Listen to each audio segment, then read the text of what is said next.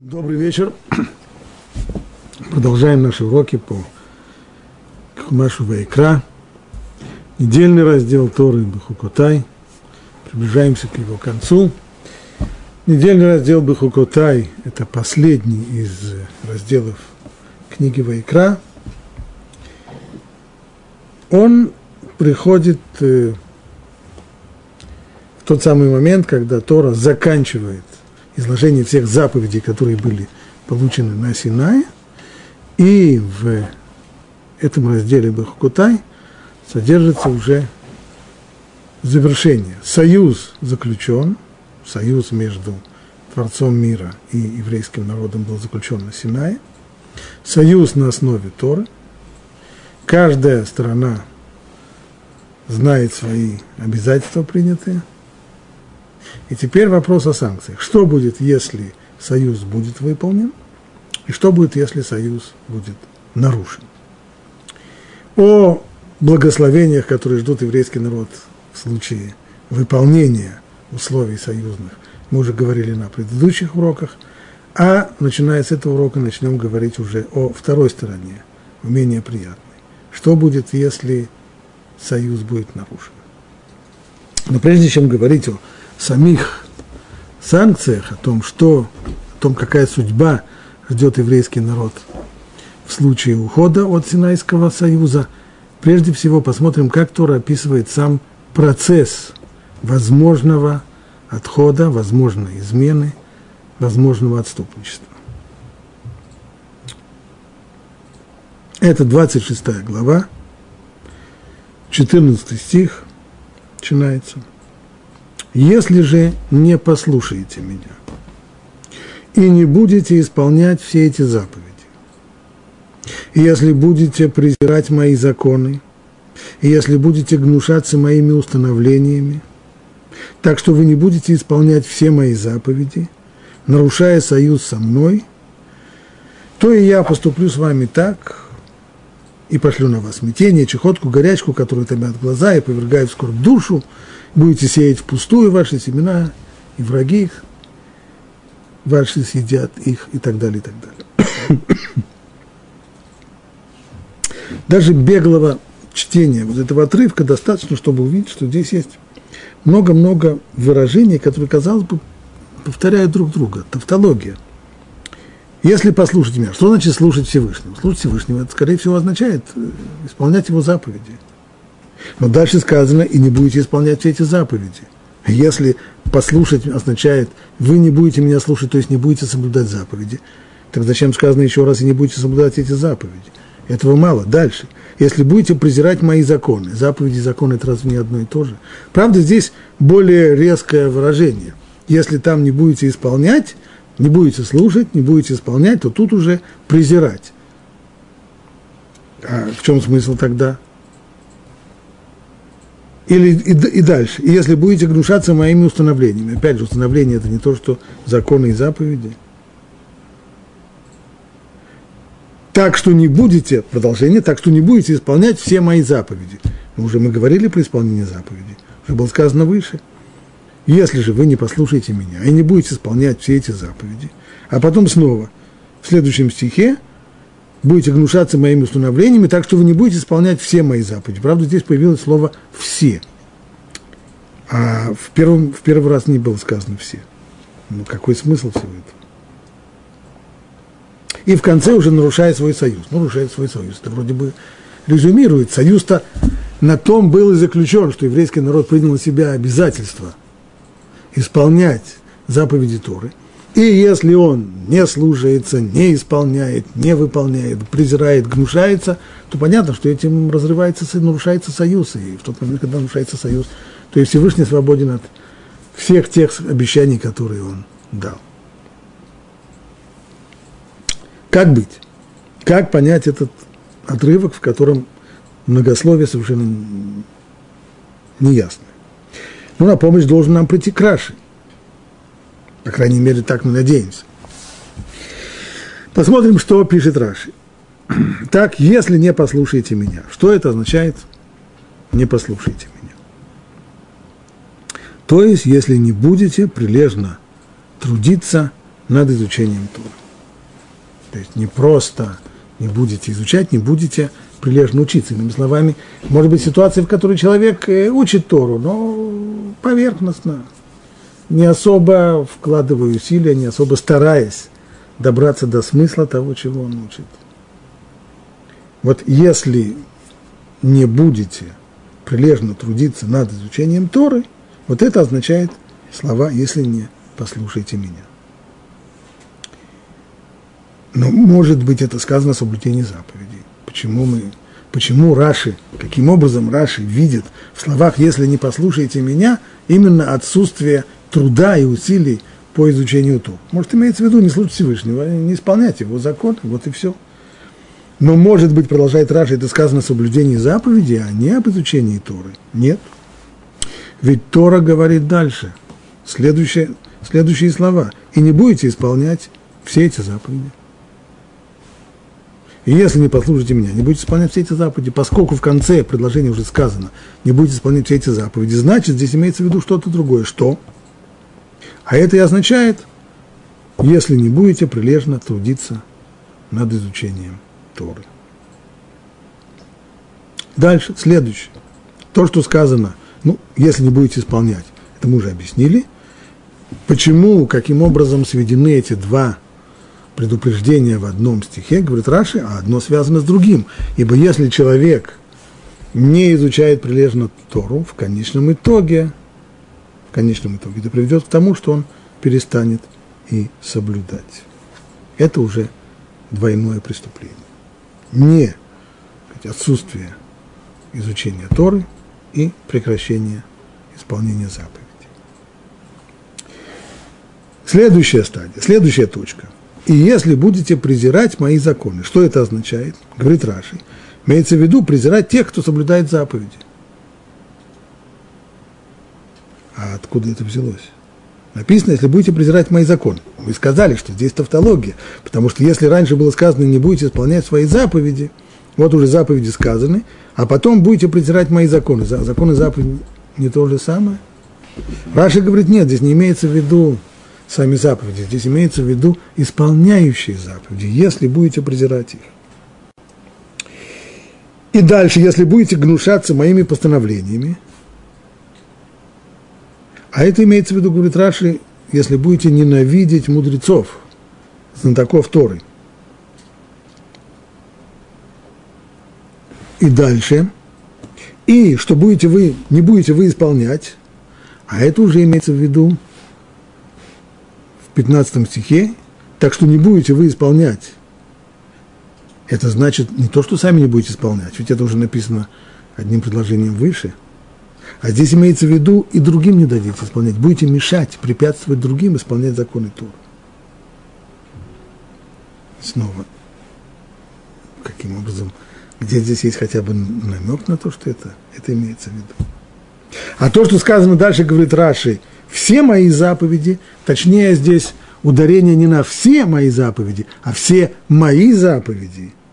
Это означает, что вы будете отрицать, что я дал заповеди, то есть будет отрицание того, что Тора, она от Бога. То есть будете отрицать, что я дал заповеди, поэтому и сказано все мои заповеди, а не просто все заповеди. И, наконец, заключающие слова «нарушая мой союз», имеется в виду, это уже отрицание основы, то есть отрицание веры в Бога. И говорит Раши, перед нами картина последовательного отступничества – шаг за шагом. Я еще раз зачитываю, я зачитываю то, что Раши пишет в конце. Таковы вот семь ступеней, семь этапов падения. Каждый из которых влечет за собой следующий. Это не просто семь различных э, стадий отхода. Здесь каждая предыдущая стадия, она влечет, она ведет логикой развития человеческой личности, человеческого поведения, она ведет к следующей стадии. И вот они. Первое – не изучает Тору. Результат этого – поэтому не исполняет ее заповеди. И тогда третье – презирает исполняющих заповеди. Четвертое – ненавидит мудрецов. Пятое – препятствует другим исполнять заповеди. Шестая не признает, что все заповеди даны, что заповеди даны Всевышним. И, наконец, седьмая отрицает самую основу основ, то есть и веру в Бога. Становится атеистом или хотя бы нигилистом, агностиком. Раши утверждает, что каждая из этих стадий влечет к следующей. То есть каждая последующая стадия является результатом предыдущей. Но если на первых стадиях это понятно, что когда люди не изучают Тору, то, хотя, безусловно, очень часто можно встретить людей, которые соблюдают заповеди, но по опыту мы знаем, что их очень трудно засадить за книжку, у них всегда есть причины, по которым сейчас у них болит голова, а, а сейчас они заняты, а сейчас им, а это им трудно изучать, а это они не понимают. В общем, к учебе не лежит душа.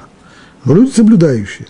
Но все-таки, хотя такие люди есть, при всем при том, логика развития поведения, когда человек прекращает изучать Тору, это, безусловно, может привести его в дальнейшем и к тому, что он перестанет исполнять и заповеди. То есть более-менее ясно, что изучение Тора является мотором, двигателем, энергоблоком еврейской личности. И когда мотор не работает, то определенное время можно еще катиться по инерции, безусловно, но не бесконечно. Не бесконечно. Рано или поздно человек начнет позволять себе проспать, не выполнить одну заповедь, другую, дальше больше, дальше больше. Но если вот эти первые две стадии более-менее понятны, то потом уже не очень понятно. После исполнения заповеди, после того, что человек не исполняет заповеди, поэтому презирает исполняющие заповеди. Он сам не, не исполняет. Но каким образом это приводит к презрению к тем, кто да, исполняет?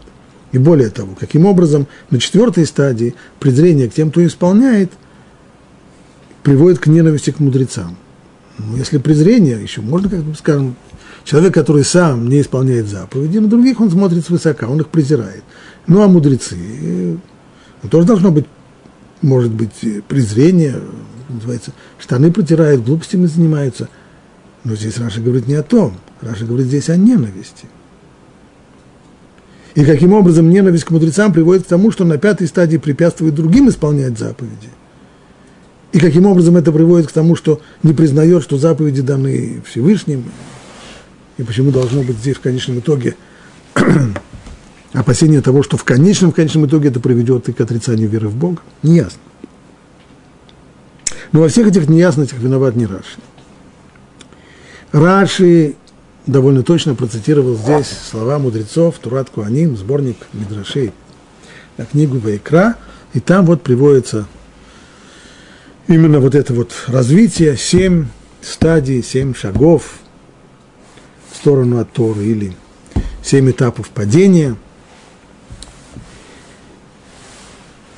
Объяснение вот этого Мидраша мудрецов, объяснение Турат Куаним, который цитирует Раши, самое, на мой взгляд, великолепное, находится в комментарии Рава Ирша.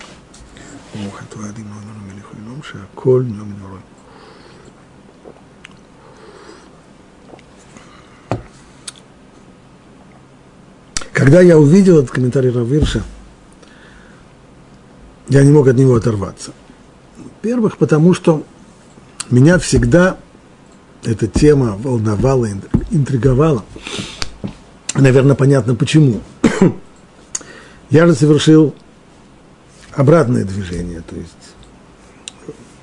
вырос в среде очень далекой от еврейства и, познакомившись с Торой, довольно быстро – понял, что э, это мое. И, и совершенно естественно для меня было и, и заниматься изучением Торы, и, потом исполнением ее заповедей. Был какой-то период, в который было только теоретическое изучение, но довольно быстро началась и практическая реализация. Мне это все было естественно и понятно. Поэтому мне достаточно трудно было представить, какой путь проделали наши деды и прадеды, сделавшие путь в обратном направлении они выросли в семьях традиционных, исполняющих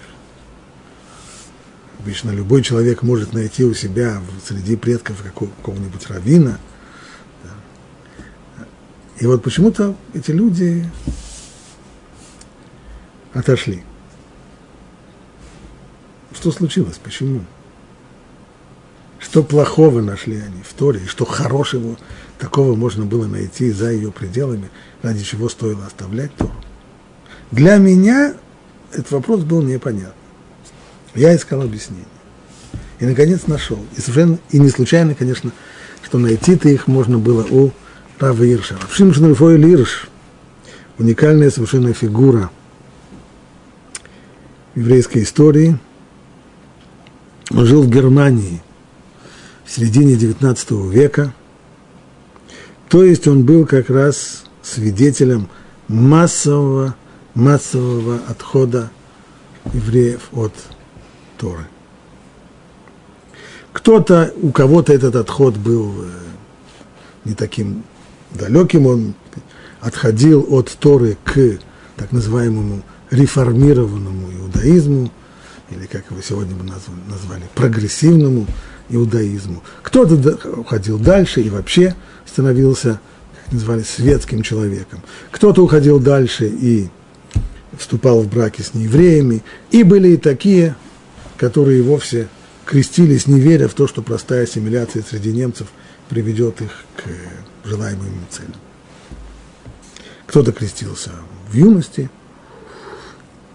к тому, чтобы построить карьеру, кто-то уже в зрелом возрасте. Ну, в общем, это была ситуация, в которой жил Равирш. Примечательно то, что когда он решил посвятить себя равинской карьере, стать раввином, и была конкретно даже община, которая, в которой он бы хотел быть раввином, которая готова была бы его принять, но у общины было требование. Он должен был иметь диплом о высшем образовании. Нужно было получить университетский диплом. То есть от равина тогда в Германии не требовали каких-то знаний еврейских, специфических, не требовали разрешения выдавать логические решения, это называется смеха и так далее, а требование было университетский диплом. И ученику Ишива Равершу пришлось отправиться в университет для того, чтобы получить оттуда бумажку, что он э, учился в университете. И, имея эту самую бумажку, он стал раввином на Франкфурте. И эта его община, франкфуртская община, она стала поворотным пунктом развития еврейства в Германии. Оттуда, из Франкфурта, началось медленное возвращение евреев к иудаизму.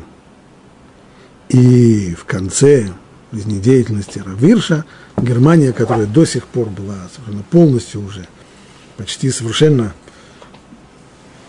белым пятном в еврейской карте мира, когда почти все евреи отошли от э, Торы, то уже к концу жизни Равирша там уже была четко работавшая еврейская община со, всеми необходимыми учреждениями, инфраструктурой. Но так или иначе Равир своими глазами видел вот этот самый процесс отхода от Торы. И поэтому слова Турат Куаним, которые для меня, когда их первый, второй, третий раз прочитал, были совершенно книгой за семи печатями, совершенно непонятными мне каким образом, здесь какова логика здесь развития, Равиршу были достаточно ясны. Поэтому мы прочитаем его комментарий, я не буду его рассказывать свои слова, своими словами, лучше прочитаем, потому что каждое слово здесь на месте. Итак, все начинается с, со слов «если же не послушаете меня и не будете исполнять все эти заповеди».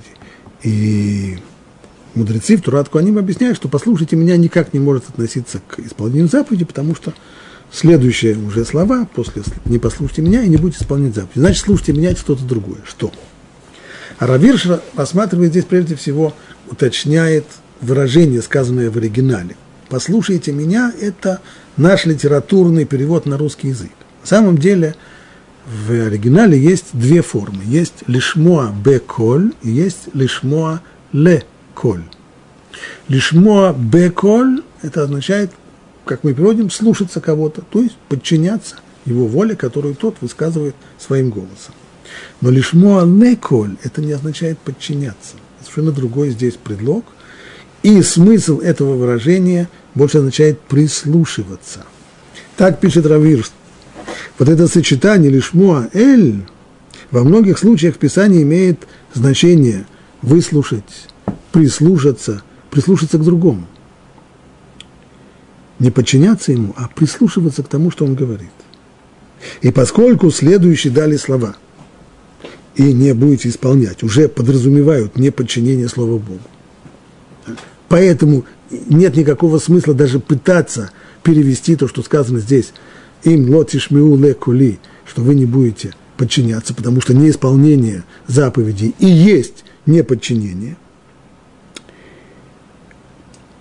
то слова, если вы не послушаетесь меня, будут означать нежелание слушать Слово Бога. Показывая тем самым, что оставление закона на деле начинается с пренебрежением изучения заповедей, с незнания Торы не прислушиваться к тому, что Всевышний говорит, оно и означает не изучать Тору.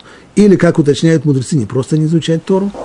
Даже если человек поверхностно изучает, но он не прислушивается к тому, что сказано, не прислушивается к тому, что, что, ну, что не прислушивается к голосу Всевышнего, то есть не пытается понять, проникнуть в смысл того, что он учит, то это первый шаг, вслед за которым могут быть и другие. Первый шаг может быть причинен ленью, нежеланием, неимением времени, когда человек погружается в, работу или в бизнес так, что у него нет уже сил для того, чтобы прислушиваться, для того, чтобы серьезно учить. Но вступив на этот путь, человек подвергает себе опасности к тому, что он перейдет и к следующим стадиям. Вот таково толкование в Турат Куаним. Ну и следующий шаг, как обычно бывает, что погрешности в теории, они приводят к неповиновению на практике.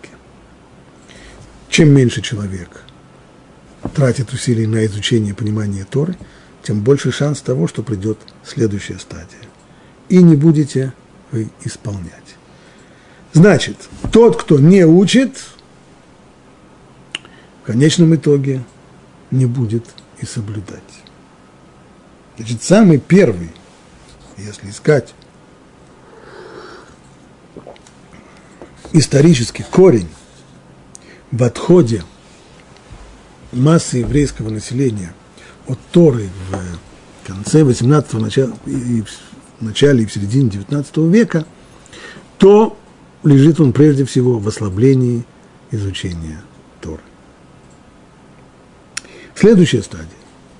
И если будете презирать мои законы. Пишет Равирш, процесс отступничества вступает в новую фазу. Это новая вторая стадия. Если человек не старается изучать и понимать заповеди, а также и перестал их соблюдать законы на практике, то его совесть не даст ему покоя до тех пор, пока для оправдания своего поведения он не станет рассматривать свое неподчинение как прогресс. Пока не будет смотреть на преданность закону как на архаичную идею. Значит, третья стадия. После первых двух человек прекращает учиться и в результате перестает исполнять заповеди. Следующая стадия, если будете вы презирать мои законы. Откуда придет презрение? Здесь Равирша объясняет то, что современные психологи называют иногда амортизаторами человеческой личности. То есть, подобно тому, как когда мы едем в машине, и не хотелось бы нам на каждой кочке э, вскакивать, подпрыгивать вверх и на каждой ямке чувствовать, что нас бьет вниз, то для этого существуют э, в машине предусмотренные амортизаторы, которые сглаживают вот эти вот самые взлеты и падения.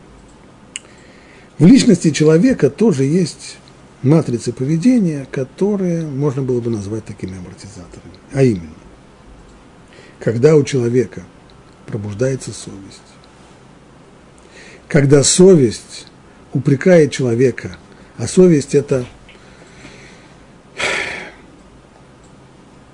такая штука в человеческой личности, которая реагирует на отход человека от своих собственных ценностей, от своих собственных идеалов.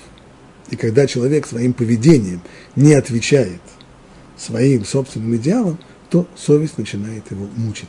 Это неприятное ощущение. Ощущать себя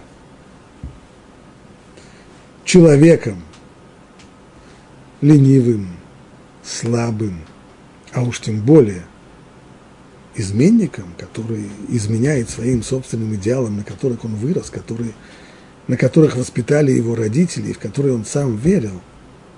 Но вот он чувствует, что он, перестав учиться, он начинает и там и сям нарушать законы Торы, не выполнять их, когда-то лень, когда-то просто нежелание, когда просто наплевательское отношение, то на душе начинают скрести кошки. И вот как срабатывают эти самые амортизаторы. Человек находит себе объяснение, рационализацию своего поведения. Если в момент, когда совесть пробуждается, я чувствую дискомфорт от того, что я не исполняю какую-то заповедь из-за лени, из-за того, что я поленился, а это очень неприятно, то теперь я пересматриваю, я рационализирую. А именно, я не исполняю эту заповедь, потому что эта заповедь, она...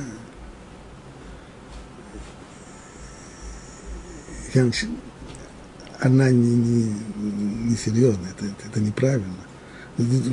Ерунда какая-то. презрение к заповеди, словами Равирша, совесть не даст ему покоя до тех пор, пока в оправдании своего поведения он не станет рассматривать свое неподчинение как прогресс. Ну, только уточнить, оправдание – это не значит, что человек оправдывается перед кем-то другим. Он оправдывается перед самим собой. Почему я не исполняю? Да потому что это, так сказать, архаизм, это все отсталые законы, связанные с прошлым, они к современному миру не подходят. Пока не будет смотреть на преданность к закону, как на архаичную идею. Ведь теперь, вот теперь такой человек успокоился. Теперь совесть больше его не грызет. Ведь даже тот, кто лишился знаний Торы, и она перестала быть фактором его повседневной жизни, он сталкивается с Торой и ее силой в жизни тех, кто придерживается ее. Вот проблема-то человека. Он сам уже бросил, завязал, перестал исполнять.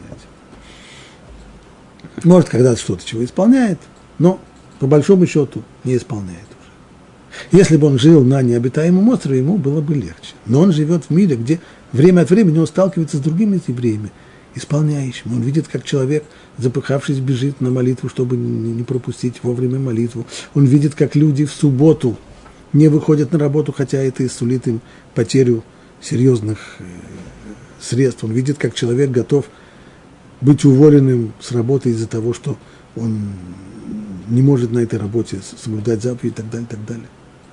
И каждый такой человек, который продолжает с упорством и с определенной долей самоотверженности соблюдать законы Торы, такой человек упрек в глазах ренегата.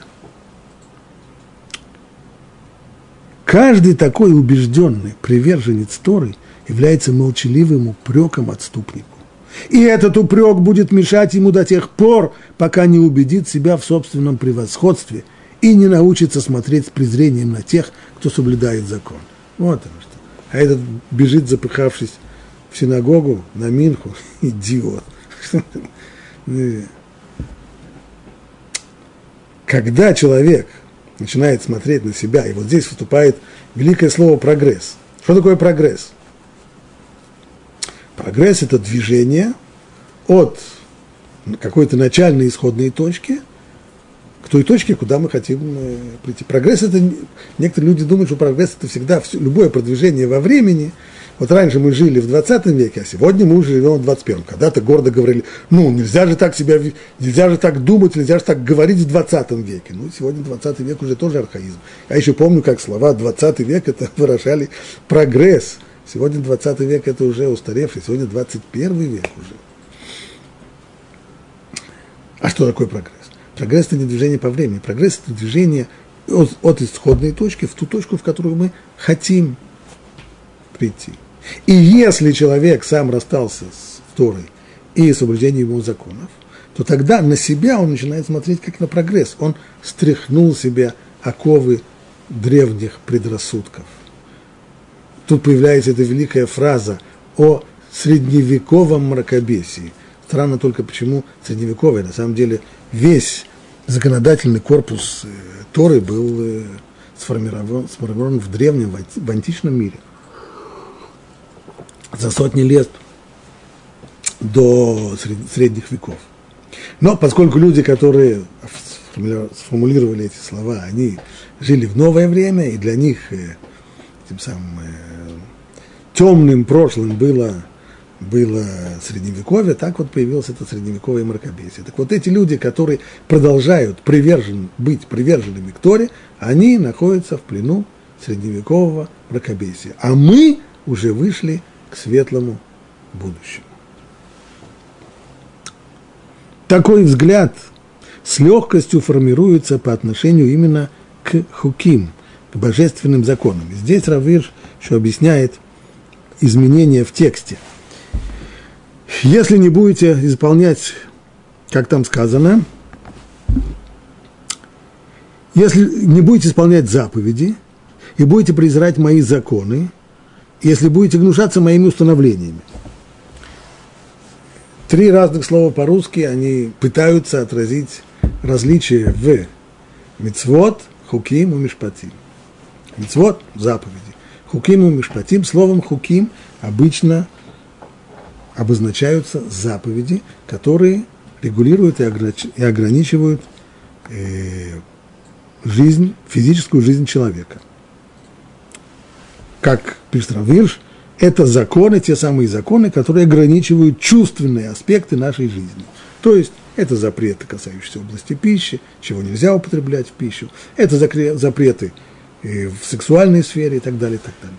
Так вот, именно и, и соблюдение именно этих законов у человека, который перестал соблюдать, именно оно и вызывает презрение. То есть такой человек, если он увидит кого-то, кто идет исполнять заповедь э, посещения больных или заповедь э, э, утешения скорбящих и так далее, это не вызывает в нем насмешку и презрение. Но когда этот, тот человек, э, покупая какой-то продукт, спрашивает, кошерно это или нет, или э, отказывается смотреть э, на, на обнаженную натуру и так далее, вот тогда это вызывает в нем, в нем э, смех, презрение и так далее. Такой взгляд с легкостью формируется именно по отношению к хуким, то есть тем самым законам, которые ограничивают чувственные аспекты нашей жизни, которые, как кажется, и тем, кто более не соблюдает закон, мешают счастью и оскудняют жизнь законопослушных современников. Здесь человек, уже сделавший шаги прогресса, он готов даже немножко пожалеть тех своих братьев, которые по-прежнему приверженцы к Тору. Да у них в жизни таких удовольствий нет. Если, если они соблюдают, соблюдают заповеди, то какие же в жизни у них могут быть удовольствия? Жизнь их серая, скудная, освещающее и возвышающее воздействие этой группы законов более чем каких бы то ни было законов Торы, понятно лишь тем, кто их соблюдает.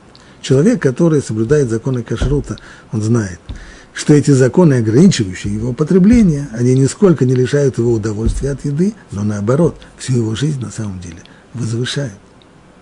Но человек, который не исполняет этих законов, человек, который не соблюдает этого, ему это непонятно. Когда смотрят на стороны, то могут в лучшем случае пожалеть, бедняжка, даже ветчины съесть не может, а в худшем случае презрение, идиотизм. И отступникам, полагающим, что они освободились уже от этих глупых оков, легко смотреть свысока на тех, кто соблюдает эти законы, и презирать их. Итак, вот эта третья стадия, теперь ее Равирш изумирует, отступничество, порожденное невежеством, то есть начинается это с невежества, с отсутствия знаний о Торе, движется по пути прогресса к прямому презрению закона. И так говорят мудрецы в Турат Куаним, тот, кто не учит и не соблюдает закон, придет к тому, что будет презирать тех, кто соблюдает заповеди. Вот это три первые стадии. Не учит, не соблюдает, и результат вот это, того, что он в результате, то, что он не учит, результат, то, что не соблюдает. А то, что не соблюдает, результат презрения к тем, кто по-прежнему еще соблюдает. Дальше Тора говорит, если будете гнушаться моими установлениями.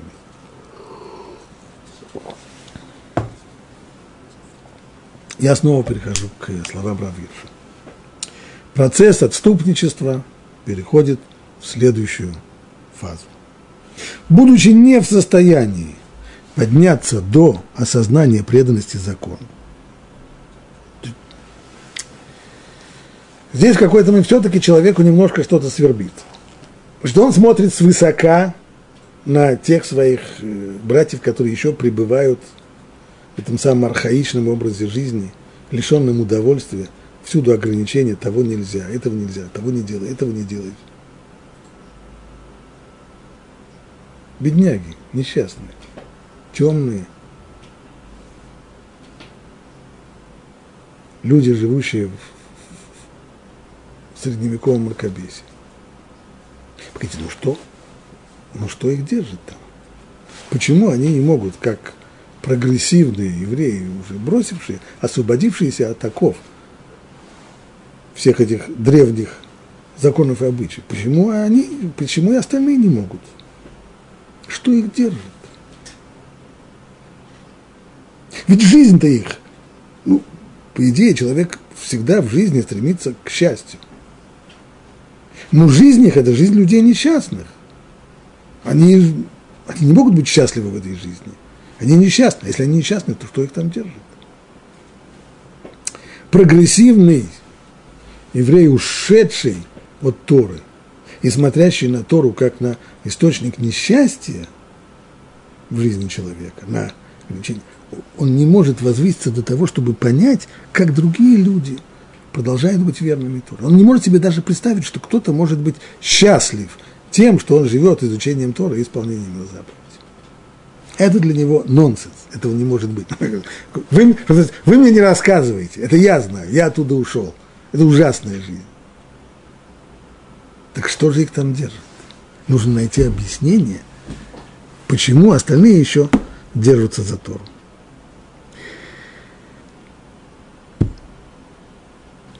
Не будучи способными возвыситься до осознания преданности закону как результата чистого внутреннего убеждения.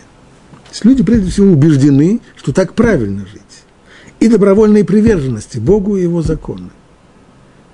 Отступники не могут этого понять.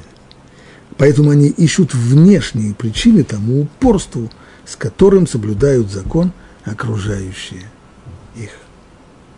И они находят его. Где? В институтах еврейской общественной жизни, основанных на знании Торы и соблюдении ее заповедей. То есть мы же не мы вроде не живем в тоталитарном обществе, в котором кто-то принуждает грубые полицейские силы и людей ходить в синагогу, на молитву, соблюдать субботу, не есть трефного и так далее. Нет этого. Люди сами определяют свой путь в жизни. Но все-таки есть, очевидно, какая-то внешняя сила, которая и приводит тому, что евреи, не все евреи уходят от Торы. Что же это за сила? Это еврейские общественные институты. Это те самые институты, которые создали семью. Они создали образ жизни, в котором изучение и соблюдение закона стало самым важным делом для всех, самым важным делом жизни для всех классов еврейского общества. Вот против них и направляется ненависть. Поэтому отступники всей душой ненавидят эти общественные институты, и прежде всего, назовем уже их своими именами. Кто эти общественные институты? Прежде всего, это раввины, мудрецы Торы, которые стоят во главе этих институтов. Это раввины продолжают морочить голову людям, они продолжают нагонять на людей страх, на невежественных людей, которые не, не, не заканчивали э, институтов. И они, благодаря вот этому своему давлению и общественному давлению, тому, что они нагоняют страх или морочат людям голову, вот в них-то и лежит причина того, что остальные евреи не, не бросают весь этот средневековый бред. Они, отступники, считают их несчастьем своего племени. То есть, если и есть у нас беды для нашего народа, то виноваты в то источник всех этих бед – это раввины. Презрение, которое они испытывают по отношению к тем своим братьям, которые остаются преданными к закону, обращается в ненависть по отношению к духовным вождям. Вот здесь очень, очень тонко и чутко объяснил Равир.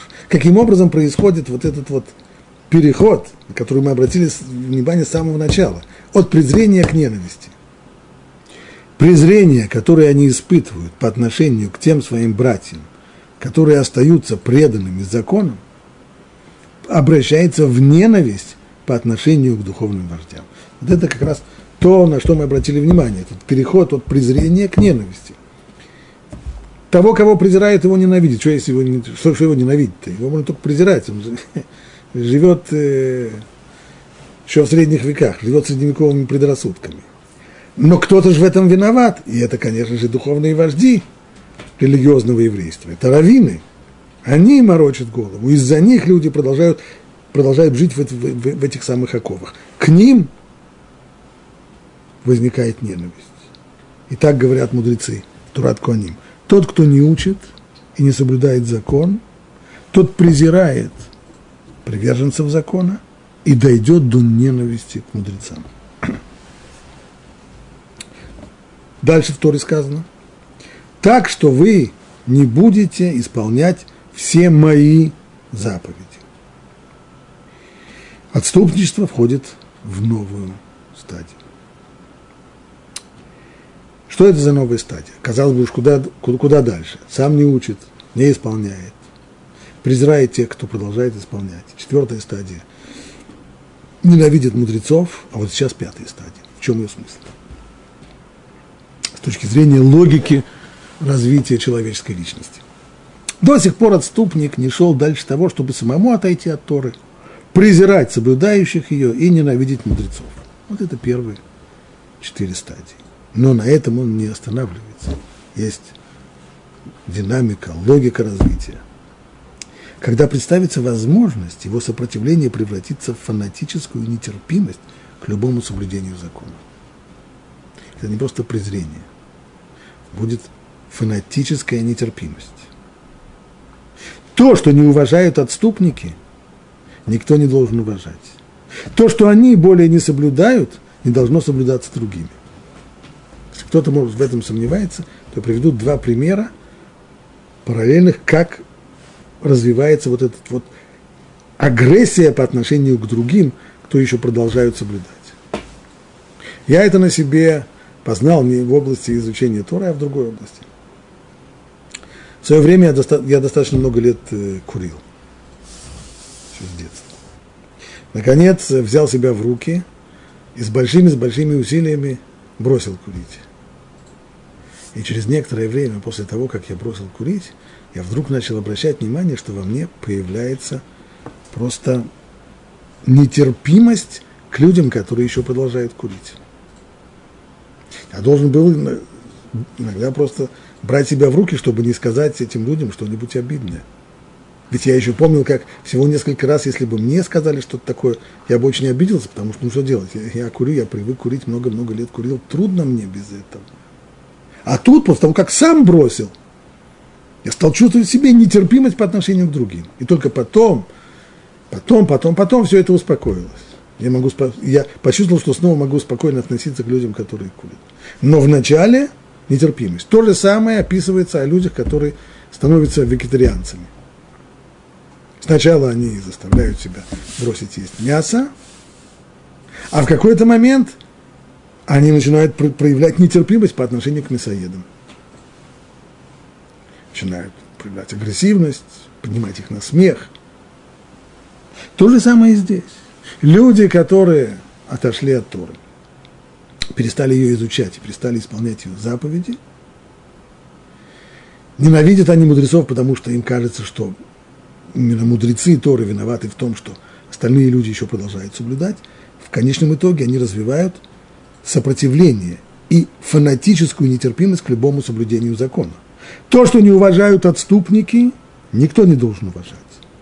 То, что они более не соблюдают, должно соблюдаться другими. И так они объявляют войну Торе и чинят препятствия ее соблюдению. Где только они могут и как только они могут. То есть война против Торы, против соблюдения, изучения против соблюдения Торы, в основном в XIX веке и в XX велась именно и время отступников. Если до некоторого времени давление на еврейский народ приходило со стороны христианской церкви, которая хотела видеть евреев крестившимися, то в XIX-XIX веке все изменилось.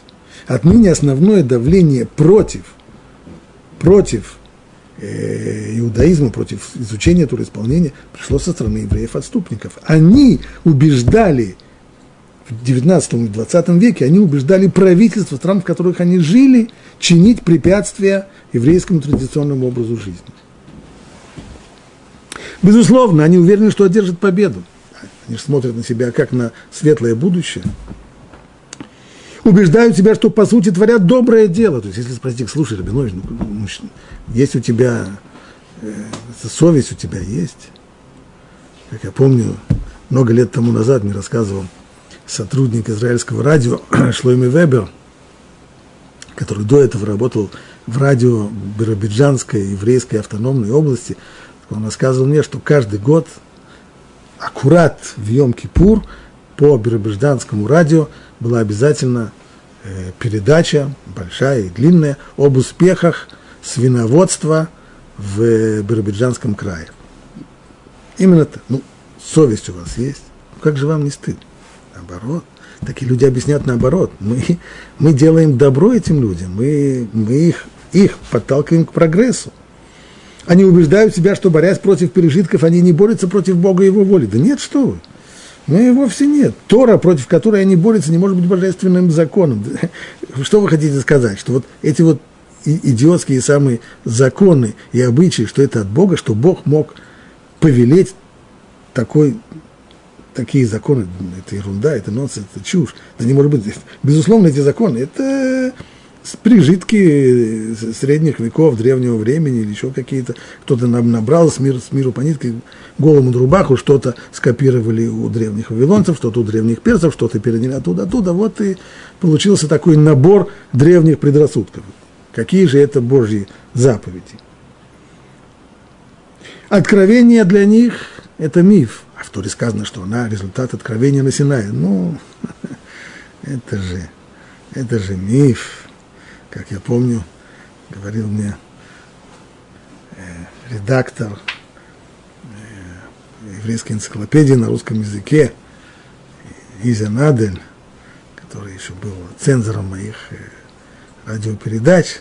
Вот, анекдот я вам, молодой человек, расскажу. Вот один еврей спрашивает мусульманина, слушай, ты же вроде умный человек, как же ты можешь верить в то, что архангел нашептал в пустыне Мухаммеду весь Коран. Ну, это же спрашивает его мусульманин в ответ, ну а как ты можешь верить, что Моисей рассказал всю Тору э, на Синае, что, что, что Бог Моисею рассказал всю Тору на Синае. Отвечает еврей, то ну это же правда. Вот, э, вот такая шутка. И он ждал, смотрел на меня внимательно, как я отреагирую на эту шутку. Ну, Муше и пророки – выдумщики, откровение для них – это миф. Муше и пророки – выдумщики, а те, кто передавал традицию от Синая, это либо простофили, В лучшем случае просто простофили, а в худшем случае просто обманщики.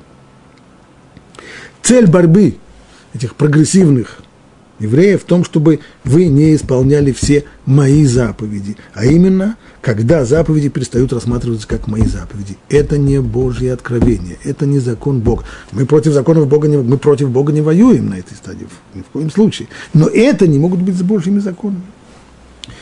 Турат Куаним так описывает этот следующий шаг в процессе отступничества. Тот, кто не учит и не соблюдает, тот презирает приверженцев закона и ненавидит мудрецов, в конце концов он будет препятствовать другим исполнять. И будет отрицать все мои заповеди, то есть отрицать, что я их дал, говорит Всевышний. Но на этом отрицании процесс не заканчивается. Остается еще один последний шаг – нарушить союз со мной. Это отрицание основы, то есть веры в единого Бога. Казалось бы, а зачем человеку? Почему бы ему не оставаться верующим в Бога, но только отрицать все остальное, отрицать, что Тора дана от Бога, Бог, ну, он сотворил мир, он, ну, но этих законов он не давал, это уже, это уже человеческое – человеческие идеи древнего мира или, или средних веков и так далее. Почему, каким образом логика здесь развития приводит и к потере веры в Бога. Сделать этот шаг, пишет Равир, разорвать последнюю тонкую ниточку, которая все еще связывает отступника с Божественным Заветом. Согласно Турат Куаним, речь идет здесь о потере веры, отрицание веры, отступник заканчивает отрицанием существования Бога вообще. Почему?